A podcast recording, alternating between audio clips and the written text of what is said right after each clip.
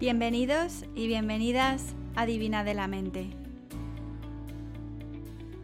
Este podcast está pensado para ayudarte a transformar tu vida en extraordinaria y a conseguir lo que te propongas.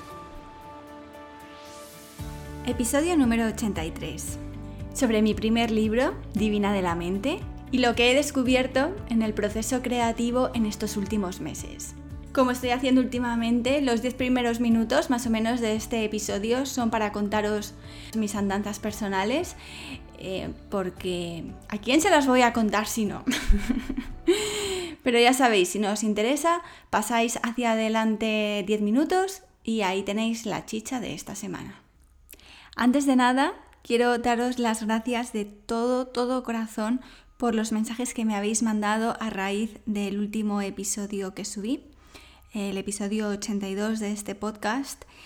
Y mm, sé que a muchos este episodio os ha hecho desenterrar experiencias similares que llevabais guardadas desde hace tiempo, muchos de vosotros desde hace años. Y en ese episodio, bueno, me abría y os contaba que había sufrido un aborto. Y como hablábamos ahí, este es un tema del que apenas se habla, no se cuenta, por lo doloroso de la situación, claro. Al ser un tema tabú todavía en nuestra sociedad, pues se desconoce mucho. Yo por lo menos no tenía ni idea de lo que el proceso conllevaba y lo que iba a suponerme, no, solo a nivel emocional, que te puedes imaginar el, el dolor que se puede sentir cuando, cuando pierdes una vida, pero hasta a nivel físico, no tenía ni idea de lo que en sí el proceso conllevaba. Así que os agradezco muchísimo, muchísimo, muchísimo de corazón todos los mensajes de cariño, de ánimo y, y, que hayáis compartido vuestras experiencias conmigo porque me han hecho sentir muy acompañada en estos días. No he podido responder a todos los comentarios porque mm, no me he dado tiempo y ahora os contaré un poco el follón que he tenido por aquí. Pero que sepáis que cada uno de ellos que leo mm, os devuelvo el mismo amor y cariño y meta. Si no sabéis lo que es meta, mm, buscad la meditación meta en la sección de meditaciones de Divina de la Mente, pues ahí os tengo presentes. La verdad es que la meditación meta en estos últimos días ha sido mm, a la que he recurrido con más frecuencia y me ha ayudado a sanarme más rápido, yo creo. Así que bueno, mm, en este episodio quería contaros que, que me encuentro bien, estoy bien físicamente, volví al médico y no quedaban restos dentro de mí, por lo cual no me tuvieron que hacer un legrado y anímicamente pues voy estando poco a poco. Hay días que estoy triste, como es de esperar, pero no estoy sumida en un pozo negro. Quizás por mera supervivencia. He tenido tal jaleo alrededor en estas semanas que lo que yo pensaba que era un problema añadido, creo que ha sido una bendición, porque no he tenido tiempo para estar lamentándome. En estas últimas dos semanas he vivido en cuatro casas y cada una de ellas estaba como a dos horas de distancia, entre medias visitando nuestra casa que está en obras y con todas nuestras posesiones más preciadas y, nuestros bártulos de trabajo, las dos pantallas del ordenador de Jeff, ropa para tres meses, una neverita portátil, eh, los documentos importantes de mi vida, todo, todo metido en el maletero de mi coche que es enano. porque mi marido tiene motos, que es lo que le gusta, pero em, yo iba de punta a punta, esta zona del estado, con la casa entera a cuestas, subiendo y bajando montañas. Y a lo mejor os estáis preguntando que a qué viene este jaleo. Y es, eh, bueno, simplemente porque nosotros teníamos previsto mudarnos mientras duraran las obras a la casa del hermano de Jeff, que se supone que le iban a dar las llaves a mediados de enero, pero ya sabéis cómo funcionan estas cosas y hasta mediados de marzo no le han dado las llaves. Y él se encuentra destinado ahora mismo en Darwin, así que mm, intentamos aguantar en nuestra casa todo lo que pudimos hasta que nos cortaron el agua y la luz, pero hasta esa misma noche estuvimos durmiendo en una casa a la que le faltaban paredes. O sea, nuestro dormitorio estaba separado de la calle por un plástico azul. Ya enseñaré fotos cuando, cuando esté la casa terminada del antes y el después, pero madre mía, madre mía, em, qué follón teníamos y, y, por, y encima además con lo que yo estaba pasando. Pero bueno, también tengo que deciros que hubo un momento muy gracioso, muy frívolo, pero muy gracioso, en medio de este pequeño desastre que tuvimos. Y es que, bueno, uno de los días antes de marcharnos estaba el día fatal, estaba muy gris, lluvioso, todo el perímetro de la casa que estaba ya levantado era barro y en cuanto salías a la calle em, te llegaba el barro a los tobillos, bueno, un horror. Y además yo me encontraba muy triste ese día, muy, muy baja. Y Jeff, viéndome así, estaba yo por la parte de em, arriba de la casa, debajo es donde vamos a hacer el garaje y tal, y, me dice, Ana, ha llegado el electricista y creo que deberías bajar a saludarle. Y yo como, mira, si estoy medio llorando, déjame en paz, yo no quiero hablar con nadie, quiero estar tranquila, tengo que terminar de recoger. Bueno, total, que insistió tanto que bajé a verlo y ahí aparece una réplica de... Mm, a mí me recordaba el Liam Hemsworth, el hermano del Chris Hemsworth, el de, el de El Zapataki, tal cual. No es broma. Aparece un maromo guapísimo y además muy educado y me dice, señora García, eh, mm, encantado de conocerla, esto es lo que vamos a hacer en la casa, vamos a apagar y a cortar la luz aquí. Yo como, uy, lo que se me está cortando, a mí no te cuento, se me está cortando la respiración, el oxígeno no me llega. Normalmente no presto atención, o sea, estoy en mi mundo y yo no presto atención a, la gente, pero este, este chico... Eh, es que no, no se te podía pasar desapercibido. A ver si consigo hacer, hacerme un selfie con él o a ver cómo me las apaño para que veáis que no es exageración mía. Pero cómo sería que mi marido me dijo que bajara a ver lo que me iba a alegrar el día. Ya veis, o sea, no es que esté yo ahí mirando a los hombres que pasan. Y claro, a mí me empezó a entrar una risilla floja, me puse toda roja, no sabía cómo, cómo reaccionar. Mi marido se estaba partiendo de la risa porque sabía que me había pillado desprevenida y bueno, en fin. Una tontería, pero que gracias a momentos divertidos, pues te cambia el ánimo y tienes algo diferente de lo que hablar, aunque sea durante las siguientes horas. Y creo que el corazón vuelve a recordar lo que era reírse y sonreír, que ya es bastante. Y nada, después nos marchamos, em, bueno, me marché yo a casa de mis suegros. Mi marido aún se quedó durmiendo en un saco de dormir sin luz ni agua en la casa porque él necesitaba controlar mm, no sé qué procesos que iban a realizar al día siguiente. Y yo le dije que hasta llegaba mi paciencia y resiliencia y que me iba a casa de su madre. Y nada, pues su madre nos acogió muy cariñosamente y ahí estuve una semana yendo con ella a las clases de, de seniors de gimnasia por las mañanas, que me venía bien para despejarme y, y bueno, salir un poco de casa porque ellos viven perdidos en un monte. Me gustó mucho pasar una orilla cada día rodeada de ese grupo de gente mayor, porque cuando veo gente mayor siempre me acuerdo de mis abuelos y, me inspira mucho, mucha ternura, mucho amor. Y, y, yo miraba alrededor y veía, sobre todo mujeres, que son las que normalmente van a las clases de gimnasia, pensaba, a saber por todo lo que estas mujeres han pasado en la vida, la cantidad de alegrías, de decepciones, no sé, se me, se me inundaba el corazón de amor porque una es así y está todavía cargadita de hormonas. y después de una semana decidimos marcharnos por nuestra cuenta unos días a la costa porque, no sé si os lo había contado, pero mi marido por Navidades me había regalado ir a ver un acontecimiento, un gran acontecimiento al que llevaba años tratando de ir desde que llegué a Australia y nunca había sido posible. Y es ver la salida de las tortuguitas de sus cascarones y correr al mar.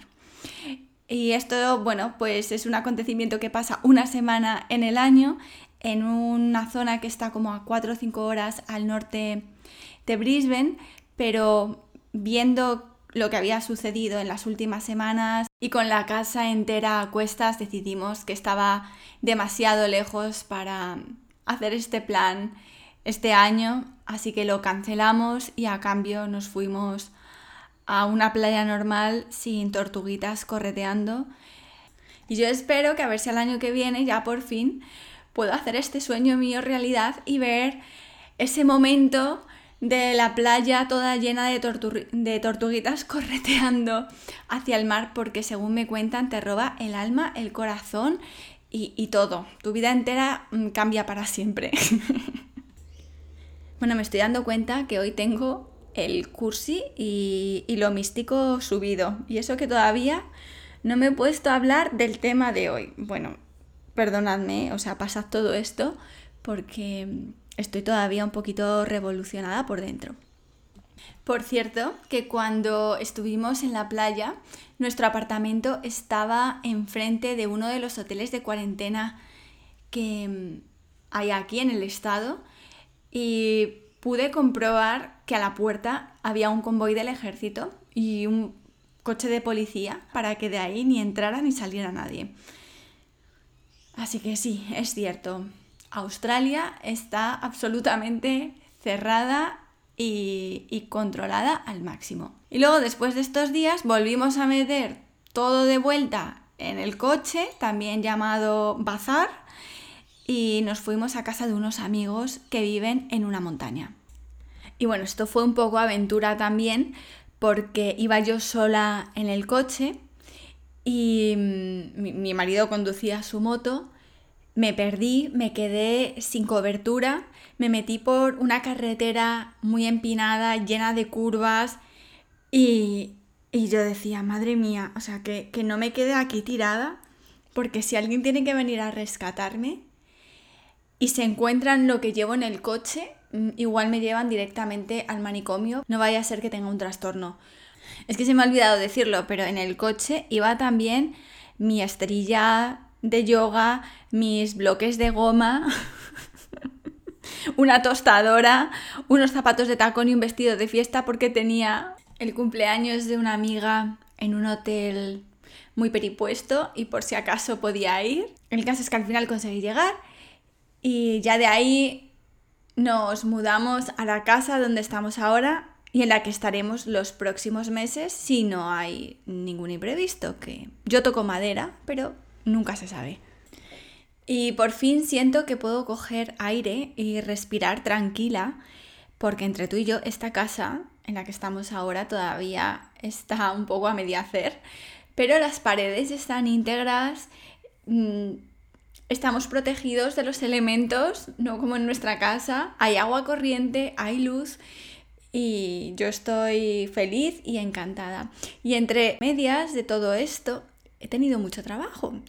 He estado terminando la revisión de la maquetación página a página del libro y os puedo contar que ya está listo para llegar a las librerías el día 12 de mayo. Pero, pero, se puede adquirir ya en preventa a través de Amazon, la Casa del Libro y otras librerías online. En Facebook y en Instagram os he enseñado la portada que a mí me gusta mucho porque representa gráficamente lo que para mí es la meditación, que es la herramienta de la que más hablo en este libro para nuestro crecimiento personal.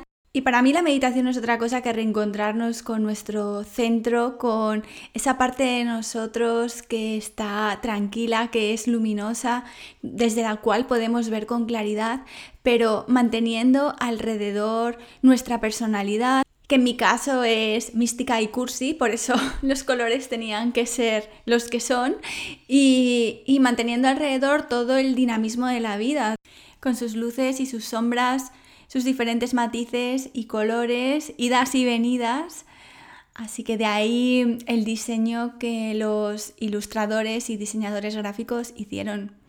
Espero que os guste. A mí, a mí me encanta, pero bueno, ¿qué voy a decir yo, no?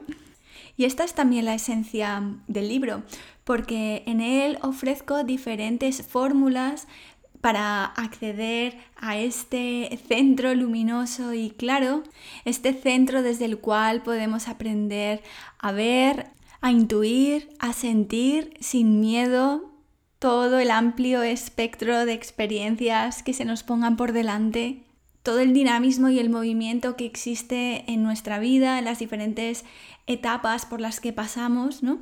En definitiva, de eso va el libro.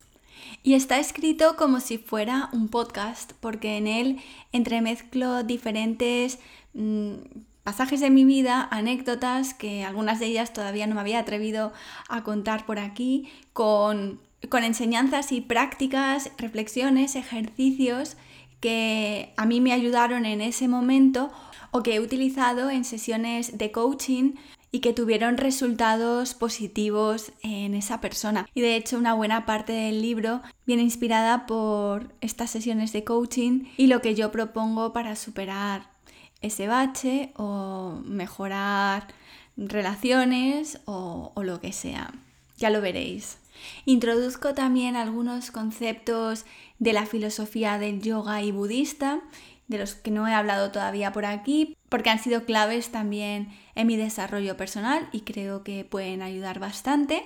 Y en total he recogido 40 prácticas para realizar en diferentes momentos y etapas vitales. Y también era muy importante para mí en este libro que hubiera espacio suficiente para escribir, porque a mí me gusta anotar en los márgenes de libros, poner estrellas, corazones, palabras y y me da mucha rabia cuando los libros no, tienen espacio para que yo pueda transcribir las frases que me han gustado o, anotarlas a mi manera o subrayar o tachar o, o, lo que sea. Y de hecho el título provisional que teníamos para este libro era Apuntes para el desarrollo personal o para la transformación.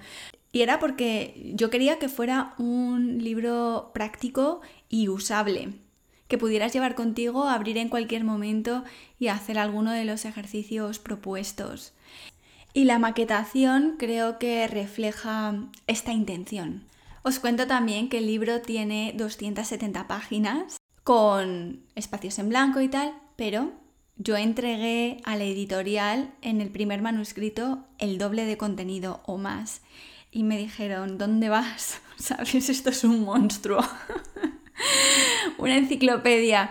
Y, gran parte del trabajo de revisión y edición ha sido suprimir para hacer digerible el, el contenido para todos los públicos. Pero sí, me flipé bastante y ya veré qué es lo que hago con el contenido que ha quedado por ahí suelto. Tengo algunas ideas, pero bueno, más adelante lo iremos viendo. Algunos de vosotros me habéis preguntado que de qué forma yo me llevo más dinero o salgo ganando si compráis por Amazon o por la casa del libro o lo que sea. No sé si lo sabréis, pero los autores se llevan un porcentaje estipulado por la regulación de los derechos de autor en España, que es el 10% de la venta de cada libro antes de impuestos. Diréis que es muy poco y es verdad que parece poco. A mí me gustaría que fuera mucho más, pero ahora entiendo por qué es un 10% y es que son muchas personas las que contribuyen a que un libro vea la luz. La labor del autor es muy importante, pero imaginaros qué hubiera pasado sin mis editoras. Menuda castaña de libro habría publicado. Y aparte de eso, pues los ilustradores, diseñadores gráficos em, y los libreros, por supuesto. Si el libro lo compráis en formato electrónico, yo me llevo un 25%, pero el precio del libro es más barato también, con lo cual al final pues viene a ser poco más o menos. Yo espero que os guste mucho, que os acompañe en el camino He hablado también con la editorial porque me gustaría hacer algún tipo de evento online, puesto que yo no podré estar en España para ningún tema de presentación. A mí lo que me gustaría es poder trasladar este libro a la práctica y, y no sé, buscar la forma de volver a vernos todos en algún tipo de, plataforma tecnológica utilizando como base el libro y algunos de los ejercicios que tenéis en él. porque a mí lo que más me gusta es poder vernos las caras y achucharnos aunque sea virtualmente. es lo que más me gusta de todo esto de Divina de la Mente. Ahora bien, os tengo que confesar una cosa. Según he ido viendo que el libro se materializaba, y especialmente cuando me dijeron la fecha de lanzamiento, empecé a tener unas pesadillas horribles. No sé si habéis visto Juego de Tronos. No quiero, a ver, si no lo habéis visto, pasad estos próximos segundos porque no quiero arruinaros esta serie. Pero hay un episodio, si lo habéis visto sabréis perfectamente cuál es, donde a la mala de la serie, tampoco voy a decir su nombre, la, la desnudan, la rapan el pelo y la pasean por el pueblo mientras la gente le grita vergüenza, vergüenza y le tiran huevos y tal. Bueno, pues yo he soñado que era esa persona y me hacían eso en el desfile de peñas de mi pueblo y me tirabais el libro a la cabeza. He soñado también que mi familia me dejaba de hablar. Bueno, horrible, me decían las editoras. Es normal sentir vértigo cuando se acerca la fecha de publicación del libro. Yo sí, vértigo. Esto es horror, o sea, horror y sudores fríos lo que tengo. Lo bueno es que como yo vivo en el exilio, pase lo que pase, aquí no me encuentra nadie. Y en el episodio de hoy quería compartir con vosotros algunos trocitos de un libro que he estado leyendo en los últimos meses que se llama Still Writing, ya lo he terminado, y es de la autora Dani Shapiro. Esta escritora es estadounidense y yo no la conocía hasta que escuché un podcast de ella con Elena Brauer, donde la entrevistaba. Y en este libro, Dani Shapiro habla de los miedos a los que ella se ha enfrentado a lo largo de su vida como escritora, los desafíos y los retos que presenta el proceso creativo. Y creo que el mensaje de este libro es aplicable a cualquier persona que se embarque en un proyecto nuevo, que salga de su zona de confort y que se atreva a hacer algo diferente a lo que ha hecho hasta ahora. Creo que este libro no está disponible en español, pero por eso me gustaría contaros en este episodio algunos trozos que han resonado especialmente conmigo y que me han ayudado a sobrevivir a las emociones a las que te enfrentas cuando estás sola todo el día ante ti misma y tu proyecto. Ella habla de cómo la práctica de la meditación le ha ayudado a hacerse amiga de sí misma y no sucumbir a sus propios demonios. Como el proceso creativo es un proceso solitario, tienes que acostumbrarte a estar contigo misma y a mantener a raya todos esos fantasmas que te acechan, tus inseguridades, las voces del pasado que te repiten lo incapaz que eres, que te recuerdan fracasos de otros tiempos. Y como en meditación aprendes a estar con todas esas voces y no hacerles ni caso y mantenerte ahí en lo que estás haciendo, que no es otra cosa sino estar y ya, nada más, pues con esto la meditación se convierte en un entrenamiento para escribir. Y ella habla de lo importante que ha sido este hábito para su carrera como escritora. También habla de la importancia de respetar tu tiempo de trabajo y no permitir que las distracciones te arrastren. Y yo esto lo he notado mientras escribía el libro, porque no he tenido otra opción que mantenerme muy estricta cada mañana para seguir mi rutina. Y a veces la gente que tenemos alrededor no entiende esto. Por ejemplo, mi marido al principio me decía, vamos por la mañana a hacer este recado o esto otro, porque tienes total todo el día por delante para escribir. Pero no es así. Cuando la tarea que tienes que hacer depende de tu creatividad, tienes que tener muy controladas, tienes que tener muy controladas tus horas de máxima energía creativa y respetarlas al máximo posible.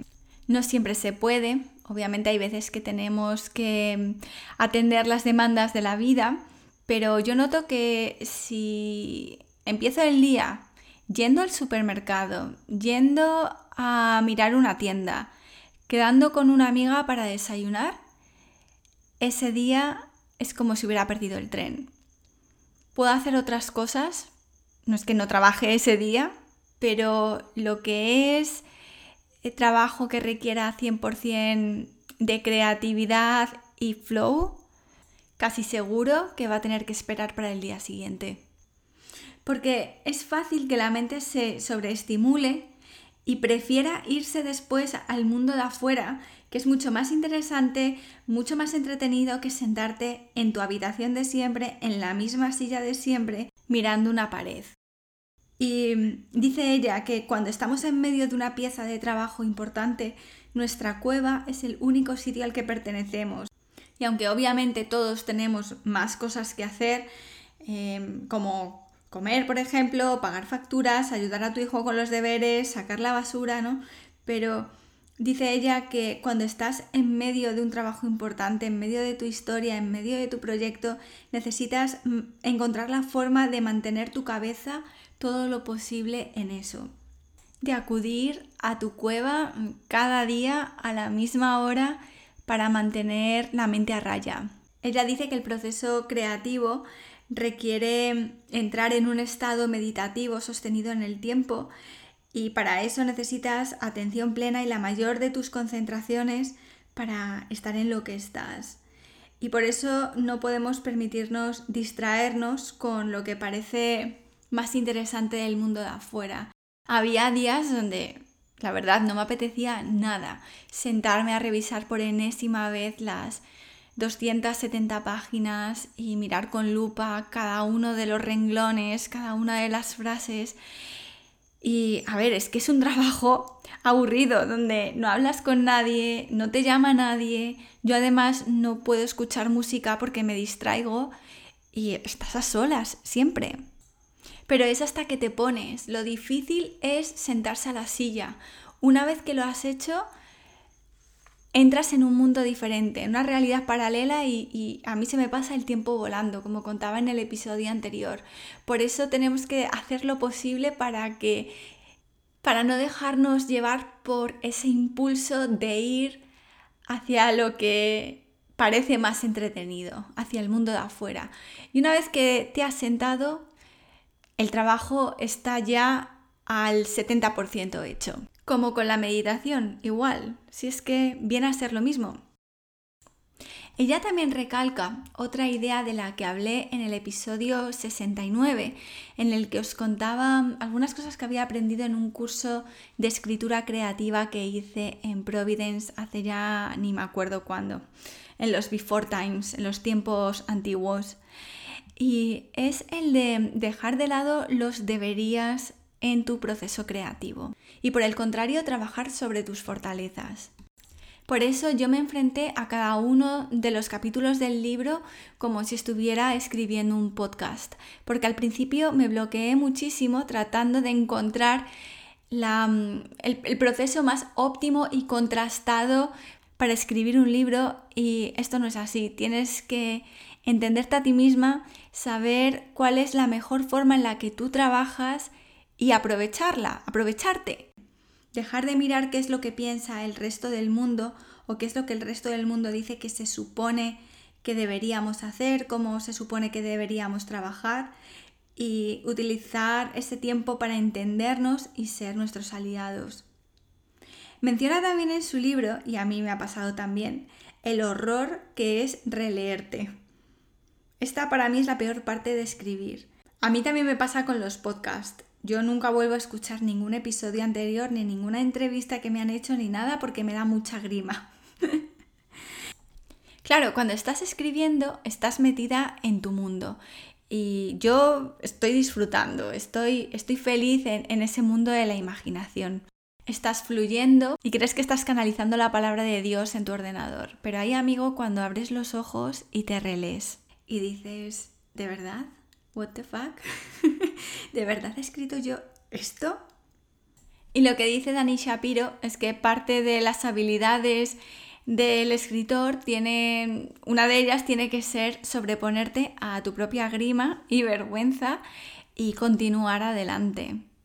Ella recomienda, que, y yo he seguido su consejo, leerte como si fueras una persona que te quiere mucho, que quiere lo mejor para ti y que no te está leyendo con la intención de hacerte daño, sino de ayudarte a pulir y a refinar y hacer una mejor versión la siguiente vez.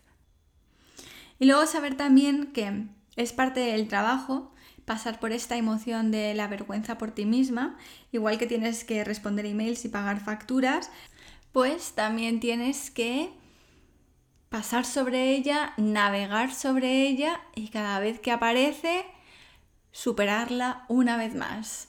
Ya está, es también parte del trabajo. Otro punto de su libro que me hizo pensar es que cuando ella empezó a escribir hace varias décadas, contaba que los descansos que hacía eran para fumarse un cigarrillo, aunque ahora ella ya no fuma, pero decía que, que esa pausa era una pausa consigo misma y que tenía una duración muy limitada, que era la del cigarrillo. Pero ahora lo que hacemos en nuestros descansos es em, meternos en Internet o en las redes sociales. Y todos sabemos los riesgos que conlleva meterte en Internet dos minutitos. ¿A dónde te puede llevar eso? Y además tenemos un problema añadido hoy en día, que es que el instrumento de nuestro trabajo que es el ordenador, es también el portal a todas nuestras distracciones. Y cada vez que te metes en Internet, te estás alejando a la velocidad de tu banda ancha de tu proyecto y de tu creatividad. Yo tengo que dejar el teléfono en otra habitación y he cancelado todas las notificaciones para que cuando estoy escribiendo no me interrumpan ni emails ni mensajes. Así que en definitiva el tiempo que dediquemos a nuestra creatividad para ese trabajo profundo e intenso tenemos que cuidarlo y protegerlo todo lo que podamos. Porque además este tiempo en el que nos visitan las musas suele ser breve. Yo como mucho dedico tres horas a este trabajo al día y después el resto del día lo dedico a otro tipo de, tareas que requieren un esfuerzo diferente.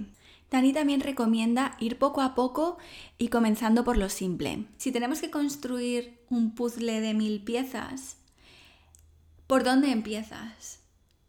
Aunque haya infinidad de formas y colores y posibilidades, a donde vas es a buscar las piezas que contienen líneas rectas, construir esquinas, ángulos rectos, las formas más fáciles y directas. Y luego a partir de esas líneas rectas puedes ir dando profundidad a tu puzzle y trabajando con piezas más complicadas, llenas de colores y formas extrañas. Esto lo he tenido en mente también a lo largo de este libro porque cuando no sabía por dónde tirar o la cantidad de cosas que quería decir me sobrepasaba o no encontraba mi camino hacia el final del libro o hacia la conclusión de un capítulo, por ejemplo, pues volvía a las líneas rectas, a lo obvio, a lo simple. ¿A dónde me estoy dirigiendo? ¿Cuál es el mensaje más simple que quiero transmitir aquí? Y a partir de ahí elaboraba. Y por último quería compartir con vosotros una pequeña anécdota que ella cuenta al final del libro que yo creo que trata de reflejar que debemos sentirnos orgullosos y proteger el trabajo que hacemos y las llamadas que sentimos en la vida a, hacer lo que queremos. Dice ella que estando en una cena en Estados Unidos con un escultor muy famoso que al parecer tiene obras expuestas en museos muy importantes y, y en instituciones por todo Estados Unidos, alguien se le acercó y le preguntó, oye, ¿tú sigues haciendo esculturas? Como, como si fuera un hobby, ¿no? Como, ¿sigues haciendo este, esta cosilla que haces? ¿Este proyectito en el que te entretienes? Preguntándole si ya se había cansado de hacer eso y ahora había abierto una pescadería, dice ella, o, o se había aburrido de hacer lo que hacía. Y ella decía, sin embargo, a nadie se le ocurre hacerle esa pregunta a un médico. Tú a un médico no le preguntas, oye, perdona, eh, ¿sigues operando o ya te has cansado de esto y ahora te dedicas a podar árboles? O a un abogado o a un carnicero. Sin embargo, las profesiones creativas dan pie a este tipo de comentarios y por eso tenemos que sentirnos orgullosos de lo que hacemos y protegerlo y decir, sí, esto es lo que hago. Por supuesto que sí. Y no, no me he cansado de hacerlo. Si estos temas relacionados con la creatividad os interesan, os recomiendo su libro, Still Writing, y como os digo, a mí me ha ayudado mucho a, entender las emociones a las que me he enfrentado en cada fase del proyecto, eh, desde los miedos iniciales al horror del final, a la grima de la revisión, etcétera, etcétera. Y por último, ultimísimo, me gustaría contaros que tengo en mente hacer el domingo 21 de marzo por Instagram un directo de meditación y haremos una práctica para celebrar la transición a la nueva estación. Esto es algo que yo necesito personalmente hacer. Tengo ganas de, de celebrar el fin de esta etapa, de este verano, el verano más difícil de mi vida, más duro, más transformador, sin lugar a dudas. Y bueno, aquí entramos en el otoño, en el hemisferio norte entráis en la primavera, pero me gustaría celebrar este, este tránsito juntos, si queréis. Anunciaré más detalles sobre la hora a través de Instagram, puesto que lo voy a hacer por ahí.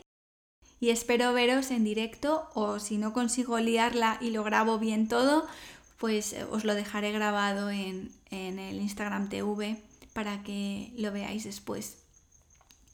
Y también me gustaría contaros que esta semana el podcast ha alcanzado 2 millones de descargas y quería daros las gracias una vez más por estar conmigo, por escucharme, por vuestros apoyos. Veréis en el libro que en la sección de agradecimientos las primeras personas a las que agradezco por delante de nadie más que yo haya escrito este libro es a todos los que escucháis Divina de la Mente, los que lleváis haciéndolo desde hace años y los que y los que nos acabamos de conocer antes de ayer, no importa. Os agradezco muchísimo que estéis por aquí y, y si no fuera por este podcast, el libro Divina de la Mente no existiría. Así que os estoy inmensamente agradecida estoy pensando en cómo, en cómo celebrar con vosotros estos, estas dos millones de descargas. Eh, probablemente lance un cupón de descuento para toda la tienda online de cursos porque mm, me lo soléis pedir y bueno, pues si esto os ayuda, mm, yo encantada de la vida. En el próximo episodio os daré más información para que me dé tiempo a prepararlo. Y si se os ocurre alguna otra idea que pueda hacer por vosotros, escribidme, que estaré encantada de recibir propuestas nuevas. Así que creo que esto es todo lo que tenía que contaros por hoy. Os vuelvo a agradecer de todo corazón que estéis por aquí, que me escuchéis y os deseo de verdad todo, todo, todo lo mejor para vuestra vida. Nos vemos el domingo que viene si queréis y meditaremos juntos y también responderé dudas y preguntas que tengáis durante ese tiempo que nos permite estar juntos Instagram. Y si no, nos vemos por aquí la semana que viene. Un abrazo muy grande.